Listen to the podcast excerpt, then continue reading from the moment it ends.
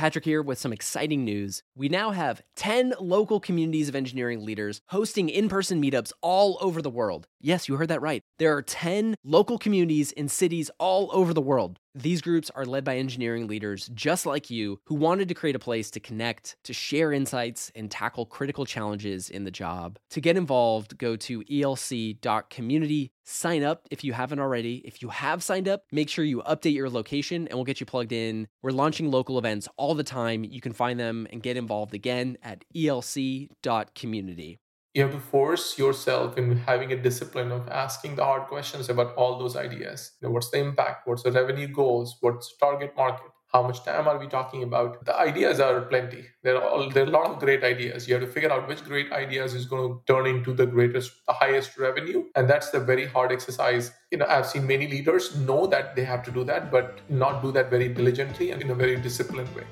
Hello and welcome to the Engineering Leadership Podcast brought to you by ELC, the engineering leadership community. I'm Jerry Lee, founder of ELC. And I'm Patrick Gallagher, and we're your hosts. Our show shares the most critical perspectives, habits, and examples of great software engineering leaders to help evolve leadership in the tech industry. Right now, many of us are being asked to do more with less.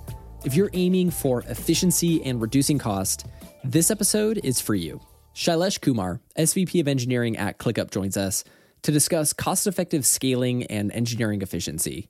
We cover shifting your engineering org's paradigm to efficiency, cost effective areas you should consider, including your cloud strategy, building teams to optimize for engineering efficiency, and how to make your EPD flywheel operate smoothly. Plus, Shailesh shares tons of tactics to help you increase the output of your engineering org. We even get into how to hire without losing efficiency and what hires to make first. Let me introduce you to Shailesh. At ClickUp, Shailesh leads the engineering, security, and IT operations for the company. He has more than 18 years of experience in building large scale organizations and cloud platforms for high growth companies including his role as VP of Engineering at MuleSoft and Salesforce post acquisition, as well as head of data platform and server teams at Tableau. Enjoy our conversation with Shailesh Kumar. Shailesh, welcome to the show. Thanks so much for joining us. How are you doing this morning? How are things? What's going on? Great. Uh, it's a bright sunny day. Doing really well. I think we are uh, we're entering into from a ClickUp perspective. We are entering into our level up theme. So 3.0 around the corner the team is really pushing hard towards a lot of features and a lot of platform initiatives that we've been pushing for Level Up. Uh, you know, February is a very busy month for us say that. Absolutely. Well, it's it feels exciting to catch you at this moment because knowing with some of the topics we want to get into. So thinking about right now, you have the big customer conference coming up. So that means the team has a, a huge demand to help finish up all of the features and announce it to everybody and bring those to life. The the topic we want to talk about was scaling in an efficient, cost effective way. And so in some ways, like I think it's a perfect thematic time to be diving into this topic. I guess to bring us into your world can you share a little bit about your experience at ClickUp the past couple years and where maybe you've had to reassess your own approach to scaling and engineering org efficiency, especially now, I guess, coming into this final month before the, the big customer conference? What are some of the things that you've been reflecting on or thinking about over the last few years? For last 18, I've been ClickUp for 18 months. And in the past 18 months, I have realized that every organization needs a different scale solution. So the problem might be same, the scaling problem is all around people, as in whom are you hiring, the processes, what processes are you setting to build the product, and of course the product and the architecture itself, the platform itself. But if you look at the solution that you need to implement, is practically different for every company if you want to be successful. And that's the one thing I've realized and had a realization last 18 months that anytime you come to solve a scale problem and anytime you're scaling up an organization and a platform, yes, your experience gets you there because your experience helps you understand, spot the problems. But you have to throw out your book and you have to assess the situation, understand the dynamics, also understand the market. If you look at our software industry and the market in broadly, it has changed so much in the last couple of years. The things that were applicable like four or five years back are not applicable today. The way to scale is very different today than it was three years back. That's the one thing I tell everyone don't go with the book. Look at the situation and understand what needs to be done to scale. Yes, it starts with the people, hiring the right people, but the right people for every company is very different. The right people for Airbnb might not be the right person for ClickUp. The right person for I don't know uh, Google might not be the right person for ClickUp. You have to assess where you are, assess the needs of the business, and make sure you hire the right person. It's not always the same person. So that's something that I realized in the last 18 months. And that's something I tell everyone to take away from. There's so many little things that I wanted to deconstruct or expand on there from what, what you shared. So you you mentioned throwing out the book and reassessing. I was wondering if you could talk a little bit more about maybe what that looked like for you when you're thinking about some of the strategy and how the engineering org evolves at ClickUp. What are some previous ways of moving forward with the organization that maybe you had to reassess or or think differently about moving into sort of the the current phase and market that we're in now?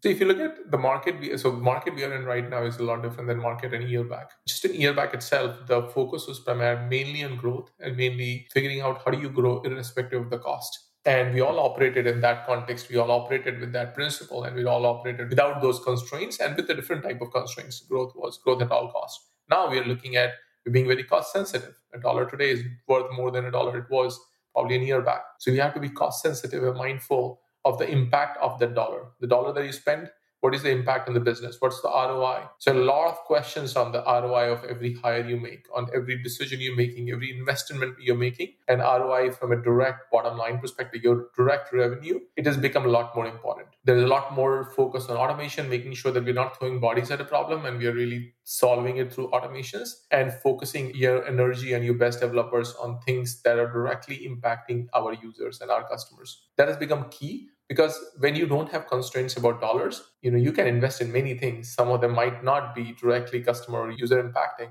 because you you don't have those constraints. But once you put constraints that's where priorities become very clear. What's your top priority? For us at this stage of the company we are growing very fast and our users and our customers are the key. They're the ones that are going to fuel our growth. So we are maximize our maximizing our dollars maximizing our investments towards everything that impacts the users directly and anything else is become secondary. Even with the big tech the, even big tech is probably going through that motion where there's a lot of churn happening and refocus back to the users. I think so, at some level when you grow bigger uh, the focus you know moves away. Smaller companies are much better with that focus versus larger companies that way.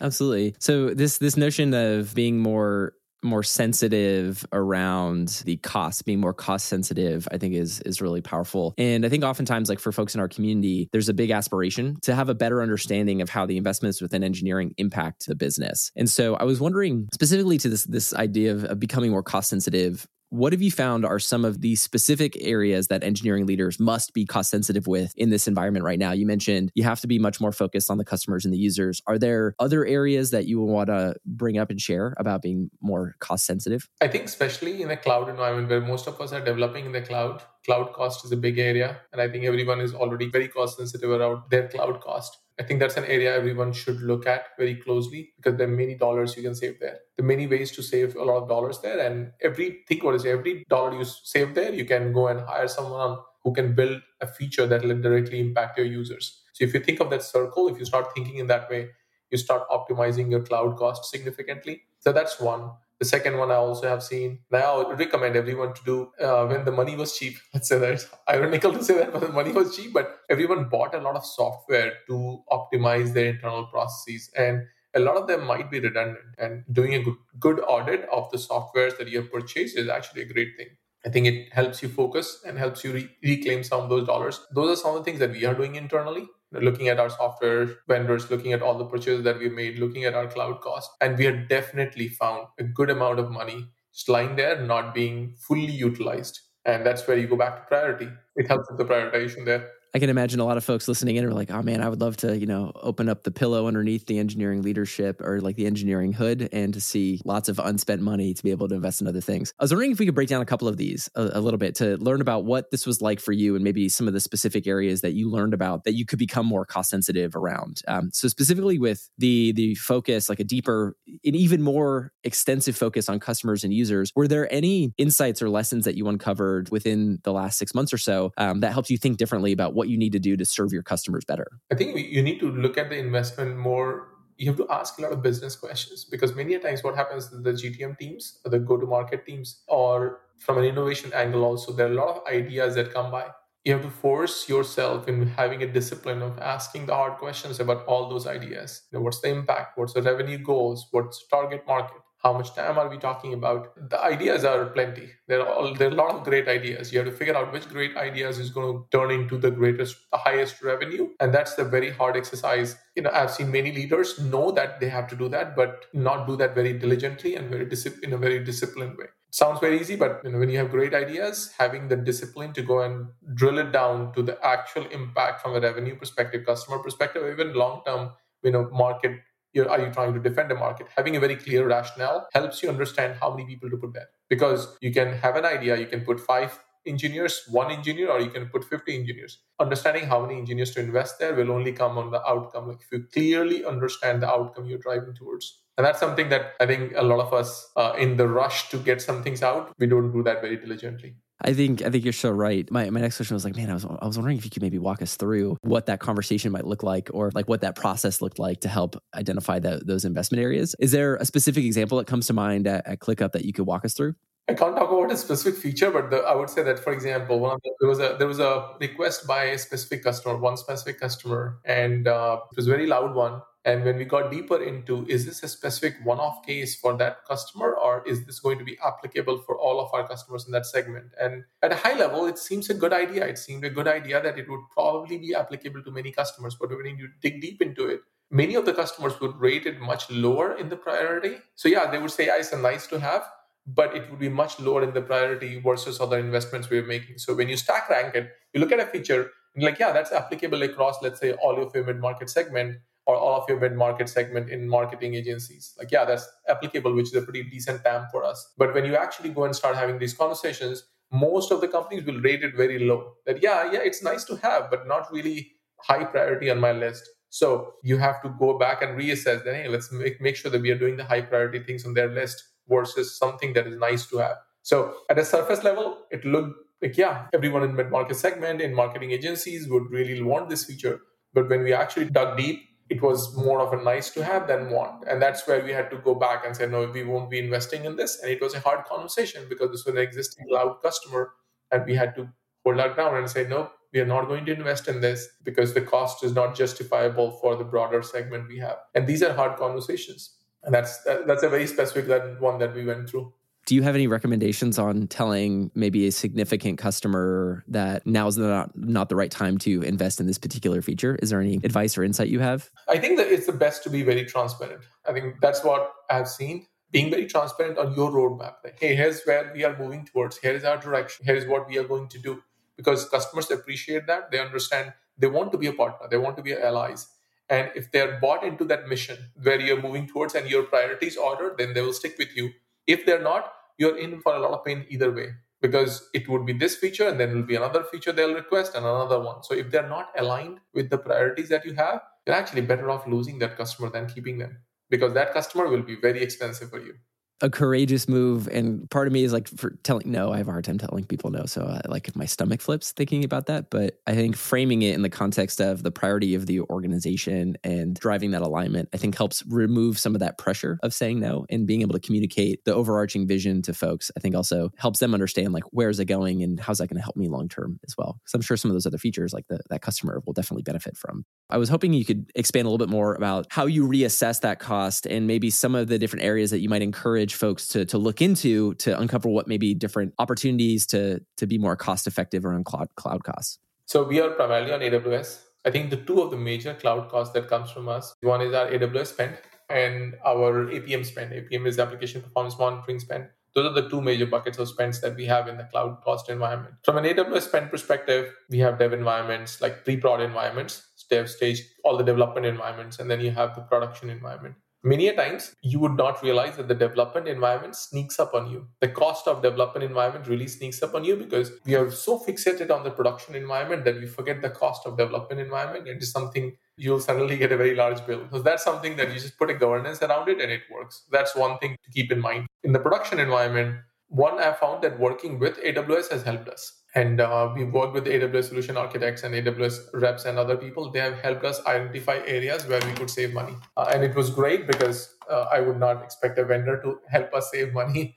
So that was really good because they identified, for example, instances for us that, hey, you know what, if you can move from this instance type to a uh, G type or another instance type, you won't need as many number of instances and it will net out it will net dollar uh, would be smaller than what you're paying right now. It's much harder for us to identify those things because we don't have a full understanding of all AWS instance types. And it takes a lot of time to understand all the instance types, understand all the levers you have.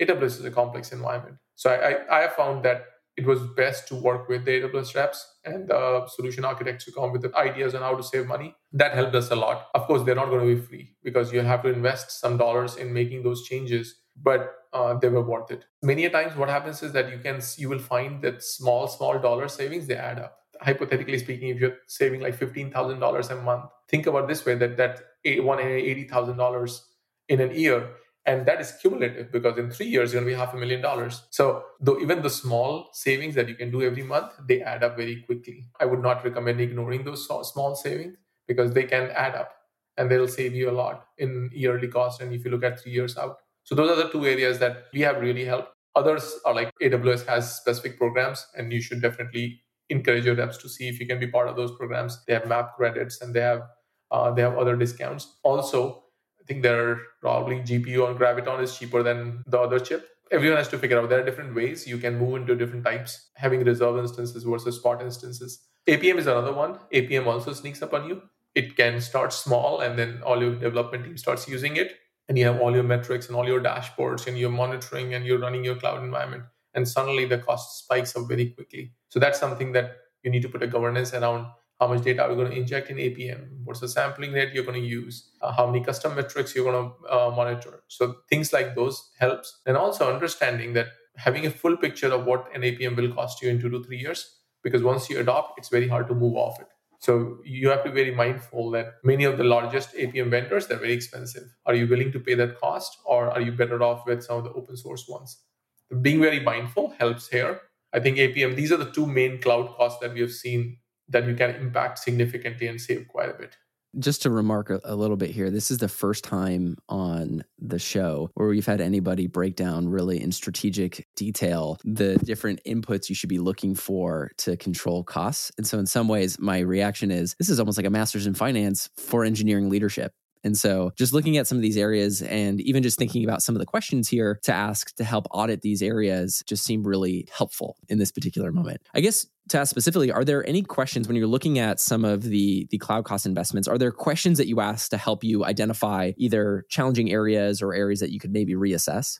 I think the first thing you should look at your architecture if it is laid out correctly, because uh, when I looked at ClickUp's architecture, it was laid out, laid out in not the most efficient, cloud efficient way, mm-hmm. how cloud is structured. In the cloud environment, a big machine costs. So let's say you have two small machines. And if from a computing power perspective, those two small machines add up to one big machine, that one big machine will likely be five times more expensive than those two small machines. Cloud is much cheaper in a horizontally scalable way versus vertically scalable way. As long as you understand that, I think you can you can drive a lot of value from cloud. But if your architecture is forcing you to vertically scale, it'll be expensive for you as you scale. It might not be expensive right now, but as you scale, get more customers, vertically scaling will be really expensive. So that's the one thing that you have to look at your architecture and figure out how do we horizontally scale. Getting smaller instance types and getting more of a you know, commodity hardware is much cheaper on AWS, GCP, or any of these cloud vendors than getting a massive big box. And that's where you have to invest because yeah when you're small it doesn't matter. Those numbers are very small. But suddenly your software starts picking up and you get stuck with a very large bill. Then those investments become very large. Because when you have a lot of customers making infrastructure changes is very expensive. So you're better off making them early. Again it's a balance because you might say that you know what? We've not proven out the product. We don't have a product market fit so why invest in an infrastructure when we don't even know it'll scale or not so that's where you know it's a very subjective assessment. You'll have to look at the business and how convinced and how much conviction you have in the business to scale. The moment you reach the place of conviction that yeah, this is going to scale now, I think you should go and invest. Probably wait till then great consideration and great balance there. I wanted to walk through one more of these cost sensitive areas and then wanted to get to the other side of it, which is also being able to unlock performance from the team in some of these areas where you have to be more cost sensitive with the amount of people that you can bring in. But the last thing is you mentioned optimizing your software investments or, or going through a, a software audit. How do you begin something like that? What are you looking for? What are the questions that you're asking when you're looking to, to optimize that, all of the different tooling that you bring in? So typically the first thing is we did an audit. We looked at all the softwares we purchased and found that, you know, there are many softwares which different departments have purchased, which are overlapping needs. So uh, you will find that, yeah, you can take away these because you, when you combine those softwares, it's the same software that can be used across marketing and sales and engineering teams versus everyone having their own stack. Because then that stack also needs to be integrated. You need an integration team that will work on integrating those software. Those costs add up. And that's where, when you do an audit, you realize that, okay, you know what? All these things pretty much do the same thing. Yeah, sure, they have small variations, but is it worth it? And that's the question you have to ask. Just doing an audit itself, we put that all of it inside ClickUp. Like we're looking at it, we put all of our software licenses inside ClickUp with the dollars that we're spending on them every month, which department, and what's the use case. And just looking at you, like, hey, we can save a lot of money here. So I think it's just that bird eye view or is the place I would recommend everyone to start. And you would be surprised by the insights you will get just looking at that list.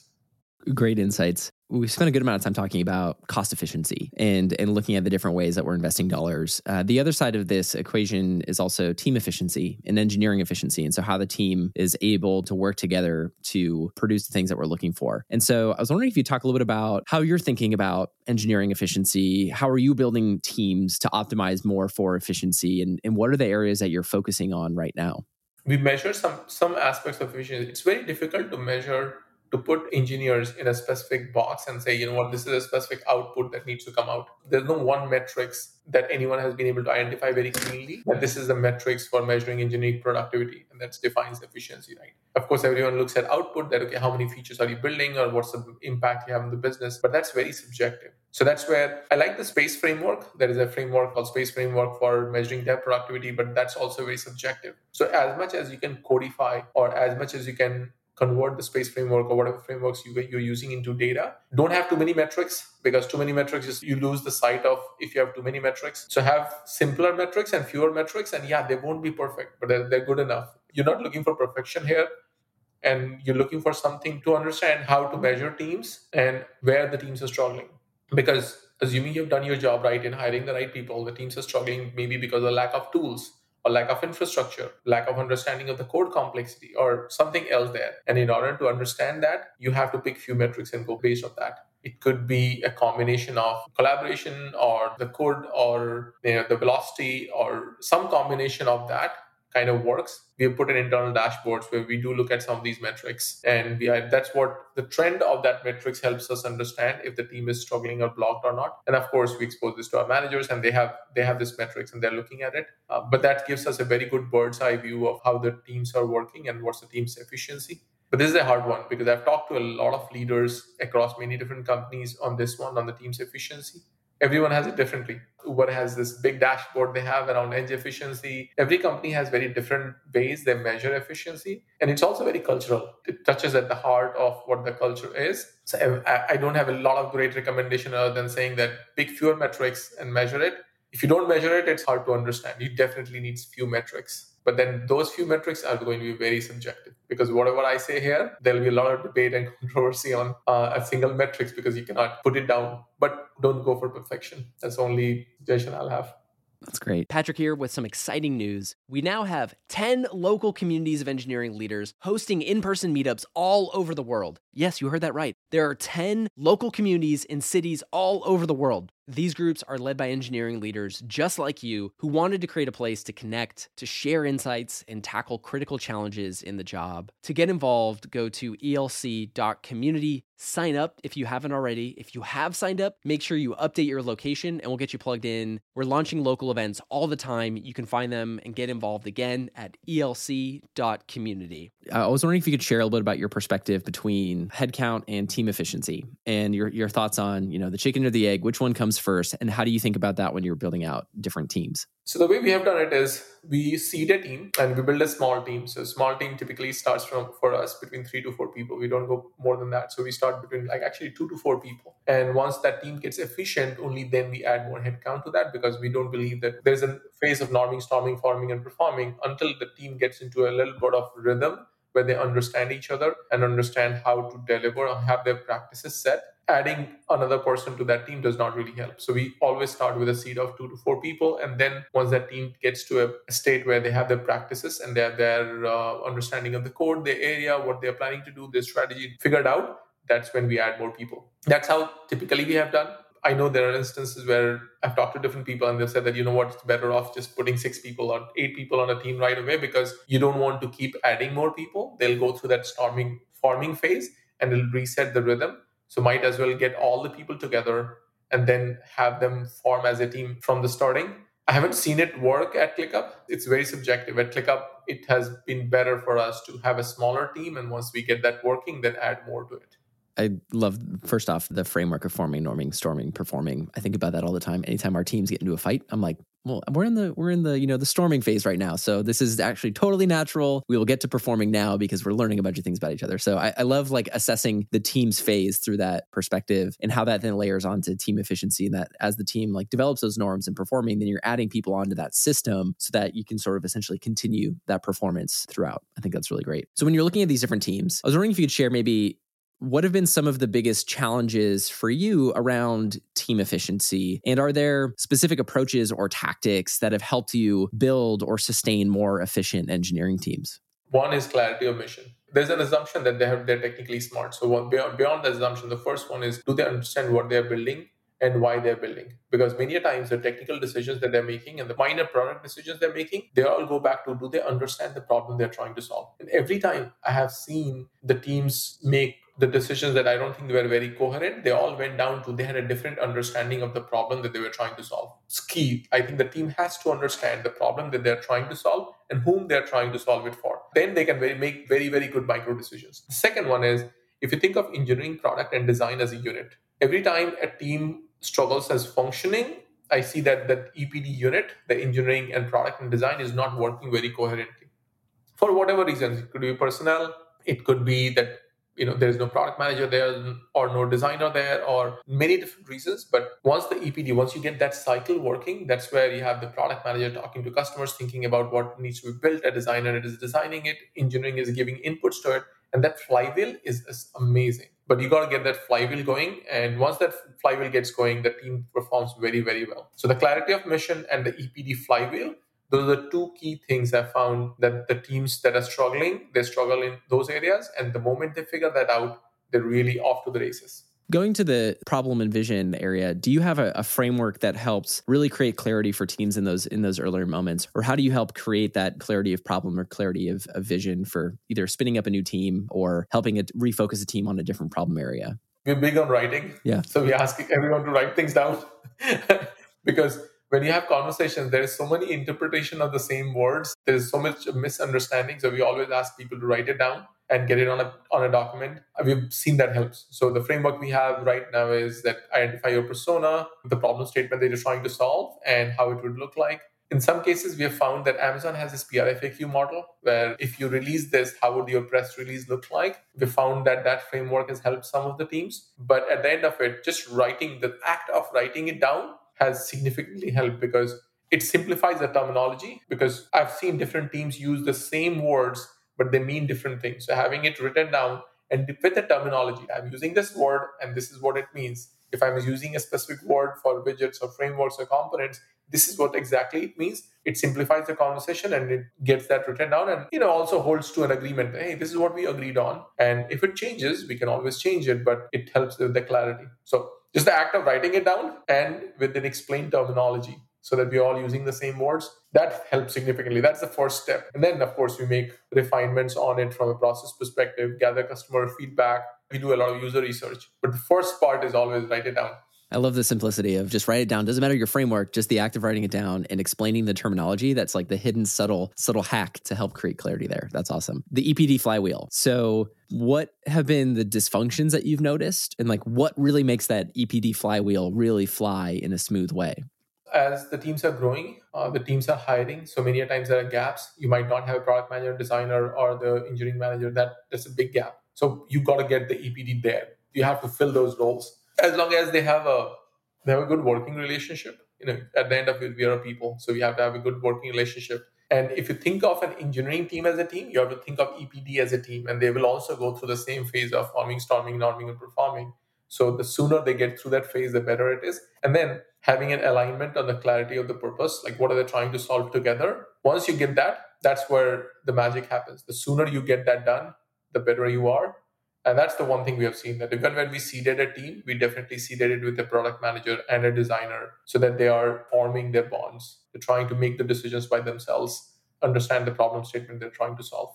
Thank you for letting me poke around into these areas because I mean, like, I, these dysfunctions come up all the time, and so it's it's great to hear how you think about this. So, forming, norming, storming, performing. We have the team; they're performing and now this particular problem space or feature is that an opportunity to expand. When you're thinking about increasing the net output of your engineering organization, uh, so like going beyond the team level, how do you think about that and increasing the the net output? What are some of the approaches or tactics that you've seen help increase that that net output? So one of the things, the two things that have that we've seen, and both are very subjective, so it's hard to say. But in one aspect, uh, you have to figure out the bond of the team. In one of the areas, I'll give two examples that have worked because there is no one size fits all here. In one of the cases, the team that was performing had multiple leads in the team. So actually took one lead out of that team and made one lead and made the other team seed with that person as we were expanding the problem statement because we are like, okay, we're working on views and we wanted to increase the surface area invest more there. So we took one of the leads out, formed a different team, and then that person seeded the team there. So that worked out well. However, we have had times when we broke up a team and put, took people out, and then the both team got dysfunctional. It is a very subjective one. You have to look at the personnel and look at the person you're trying to bring out and see if they would function without the team and they would be the, the seed for the other team or not. In one case, we actually built the entire new team in, in parallel and it worked out well because we didn't want to disturb the existing team and we didn't have the luxury because we didn't find that there are multiple leads to take out from that team. So we we did not want to disturb the team. I think the one thing we have realized is that as much as you can if a team is functioning don't mess with it. Okay. It's a hard lesson but if you're messing with it you have to have a very clear reason and rationale that yeah i'm going to take this person out and then have them as a seed. But a ton of messing around with the team gets you actually in the worst state I love it. Don't mess don't mess with the secret recipe. If it's working, it's working. I think that's great. So I wanted to talk about hiring. So in, in this realm, we're talking about efficiency and increasing output. And then in an ideal world, if you're increasing that output, then you're unlocking new opportunities, you're adding value to the business, and you have an opportunity to invest more. And so I was wondering if you'd share about how are you thinking about and approaching hiring specifically with this efficiency focus? Who are you hiring? How are you hiring? And without losing that efficiency?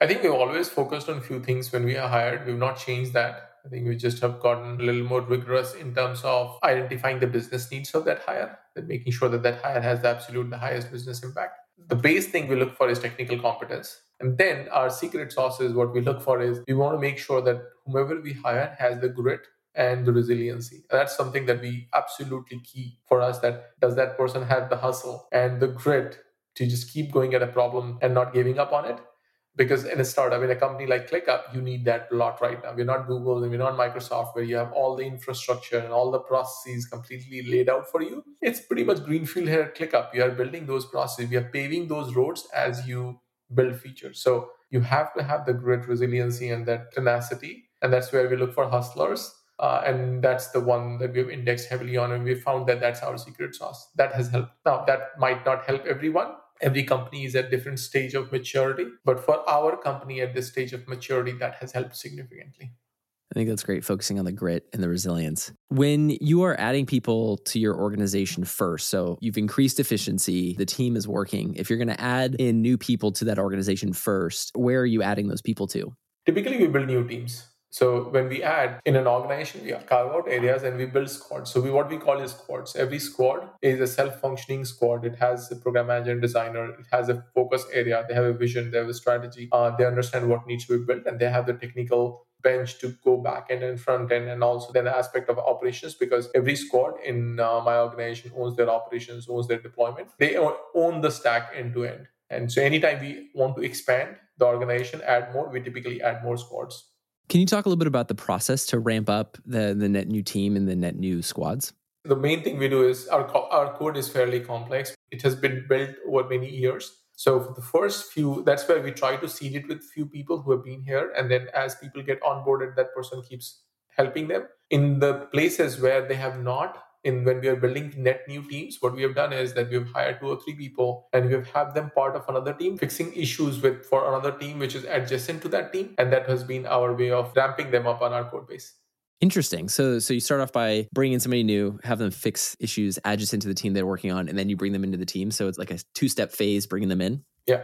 And that helps us ramp them up better. I love it. Thank you for for helping dive into some of the hiring elements and expanding capacity there. I know we're sort of rapid fire hitting a lot of these different areas. Going beyond the new team level, I wanted to talk about at a functional level. So, expanding and building out a completely new function within the engineering organization. I was wondering if you could share a little bit about your framework that you use before adding a new function to your engineering organization. How do you think about that? What does the process look like there when you're getting ready to add something new at that level? We have organizational structures that we have, and we have leaders leading those organizations. It depends on if we have a business aspect of that, okay, we're going to invest in a specific area. Let's say we're going to invest in building a specific product line. That's where we start building squads. I think uh, for us, it all comes down to squads. So for us, when we talk about new investment, it literally equates to, right, we got to build new squads. Of course, we start small, but that's how we equate. And it falls into the organization, not naturally, logically, depending on which leader has their organization.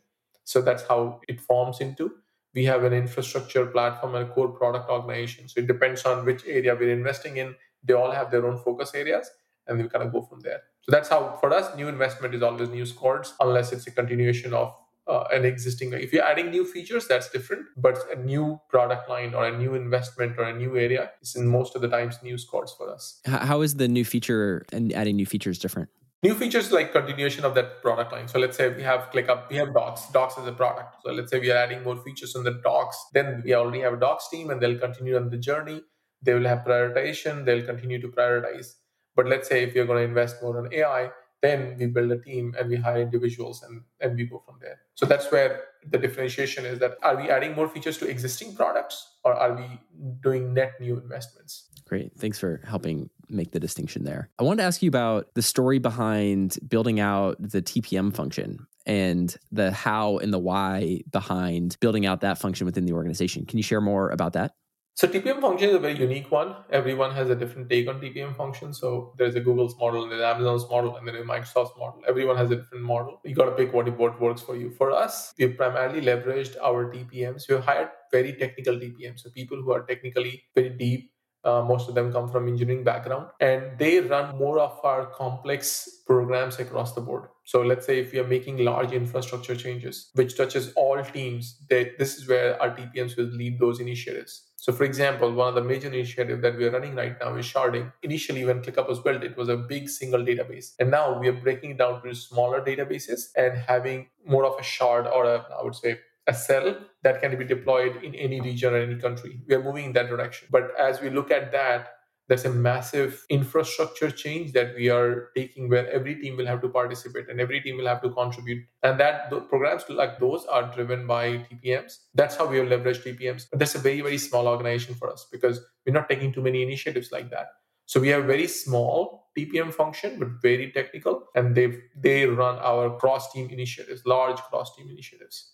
And then engineering managers are responsible for the functionings of their own squads. Uh, we don't have TPMs engaged there one more follow up question here because the comment you made at the beginning is that like a, a, lot of organizations will approach this differently and it's about identifying what is the best version of it for you. And so when you think about like how to build out this particular role in the best way that serves you, what was your approach to identify like how to build out this function in a way that was best serving the organization? Were there certain questions that you would ask to help formulate the charter of the TPM function? What was that process like? I think in some at some level it also comes from yourself. How what do you believe in? I believe in empowering the engineering managers to making sure that they are responsible for delivery of their teams, and then having TPMs being more cross squad and running large initiatives that run cross squads. That's what I believe in. That's how we have hired engineering managers who are like that, and that's how we hired TPMs. So you got to pick some belief or philosophy that you have about organizations' beliefs or organization design and just go with that because everything has to be coherent. You have to hire engineering managers who will behave that way. You'll have to hire TPMs that will function that way. I know that Facebook does not have that model. Facebook has a very different model where Facebook's TPMs are a lot more involved in individual teams running also. So there's just different philosophies. My philosophy has been this way that hire EMs will be more responsible for the functioning of the squads. Uh, then again, our EMs then don't have very, very large teams. Our EMs have smaller teams. They're more technical in nature, very hands-on so it depends on the philosophy, and that's how you scale. At ClickUp, we have picked this philosophy, works for us at this stage. Most of my career, I've had this philosophy, so it's also something something that I've held to. I'm not like you know, you have to pick something and coherently design your organization and hire everyone with the same philosophy. Otherwise, it'll be a mess. I love it. Shailesh, we have a, a few minutes left, and I want to make sure that we had a chance to dive into some some rapid fire questions before we wrapped up. Are you ready to jump into some rapid fire questions? Yep. Perfect. What are you reading or listening to right now? So I'm uh, reading Frank Slootman Amp Up right now. Literally, I have that book right next to me. So that's uh, that's I'm reading right now. Uh, I'm not big on podcasts. I don't listen a lot. I read more. So I'm, I'm probably a little more uh, reading and writing person. I'm also reading a lot of articles as there are a lot of layoffs. A lot of companies are looking to figure out what's their direction. I think there are tons of articles about mistakes that companies have made in the past that have led them to this state. So I'm reading a ton of articles around that. That gives you a lot of clarity and also helps you understand how to not make those same mistakes. So those are the two places where I'm reading a lot. I, I totally got the sense that you're an analog person from you know the earlier conversation where you were mentioning about you know having writing every morning. A quick follow up question about that. This is a bonus rapid fire question. What's your writing practice outside of taking physical notes? Do you respond to prompts, or are there certain things that you try to do every day to help cultivate your writing habit? Every meeting I write. So I think that's the only thing I do. Mm-hmm. Uh, I have literally have a notebook here. I think that's the main thing I do, and uh, of course on documents, even in inside engineering the first habit we have is write it down. Uh, if you discuss anything, write it down. It has helped. I don't I don't have a lot of uh, great insights here. Just start, start small. I think I would I highly recommend everyone to start small. Start writing it down in a click in a document or anywhere. I feel it's a great great habit to build for any leader. It helps a lot of clarity for yourself because when I talk to people and when I write it down and then talk, I see a great clarity in my own thoughts. So having this written down even before talking to people have given me a lot of clarity. I think that's great. Next rapid fire question What tool or methodology has had a big impact on you? I have a specific methodology about empowering specific leaders and not having a lot of cross functional. Like I was talking about TPMs, that okay, I want EMs to be responsible for their teams. Having single ownership and having that org design has helped me function better and helped me scale better. So th- that one from an org philosophy and org design perspective helped a lot. Uh, that has helped me a lot in terms of scaling at my past companies and is helping us at ClickUp too. What's a trend that you're seeing or following that's been interesting or hasn't hit the mainstream yet? I think the cloud uh, the cloud cost hasn't hit mainstream yet. A lot of people are looking at efficiency, and I think the first thing they're going down to is firing. I think the first thing they should look at is software cost or the cloud cost. I think letting people go should have been the second one. But I find that people are taking the easy way out, and there is a lot better utilization of people that companies can do in terms of how do you they utilize it to make more software or serve more users? I feel that they're not doing the hard job. I think it's interesting because i some of the stuff that i've been reading is around like the turnaround. So after you know after a big redirection or reorganization like oftentimes the resources you need are oftentimes people that have been let go. And so that's almost like the last resort when you're trying to lead a turnaround into new priority areas you need those resources to move forward. And there's a lot of like research around some of those things. So um, i think it's an interesting insight. There's a lot of knee-jerk reaction for every large company and maybe it is coming from the market as in for public companies specifically it's coming from the market but i think that knee-jerk reaction everyone needs to assess for themselves and not just follow what everyone else is doing that's great. Also, just want to acknowledge that's an incredible call to action. Uh, I think just as we're, we're talking about that, reframe the sequence in which you're looking to cut costs, I think will be a big unlock for folks. Last question, Shailesh. Is there a quote or a mantra that you live by, or a quote that's been resonating with you right now?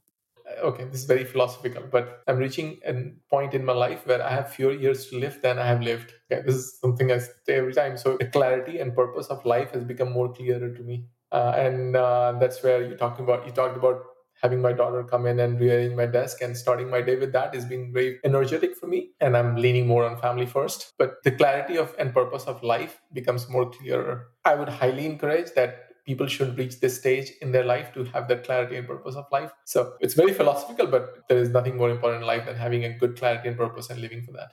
I love that. Shailesh, thank you for the incredible conversation, diving into everything about like more being more effective with costs, starting to think about how to increase your team efficiency and even assessing like how to invest in or think about building out new functions, new organizations, new features and things like that. I think we, we covered a ton. So I just appreciate just the velocity and just willingness to to share so much from your experience. So thank you. Thank you. If you enjoyed the episode, make sure that you click subscribe if you're listening on Apple Podcasts or follow if you're listening on Spotify. And if you love the show, we also have a ton of other ways to stay involved with the engineering leadership community. To stay up to date and learn more about all of our upcoming events, our peer groups, and other programs that are going on, head to sfelc.com. That's sfelc.com See you next time on the Engineering Leadership Podcast.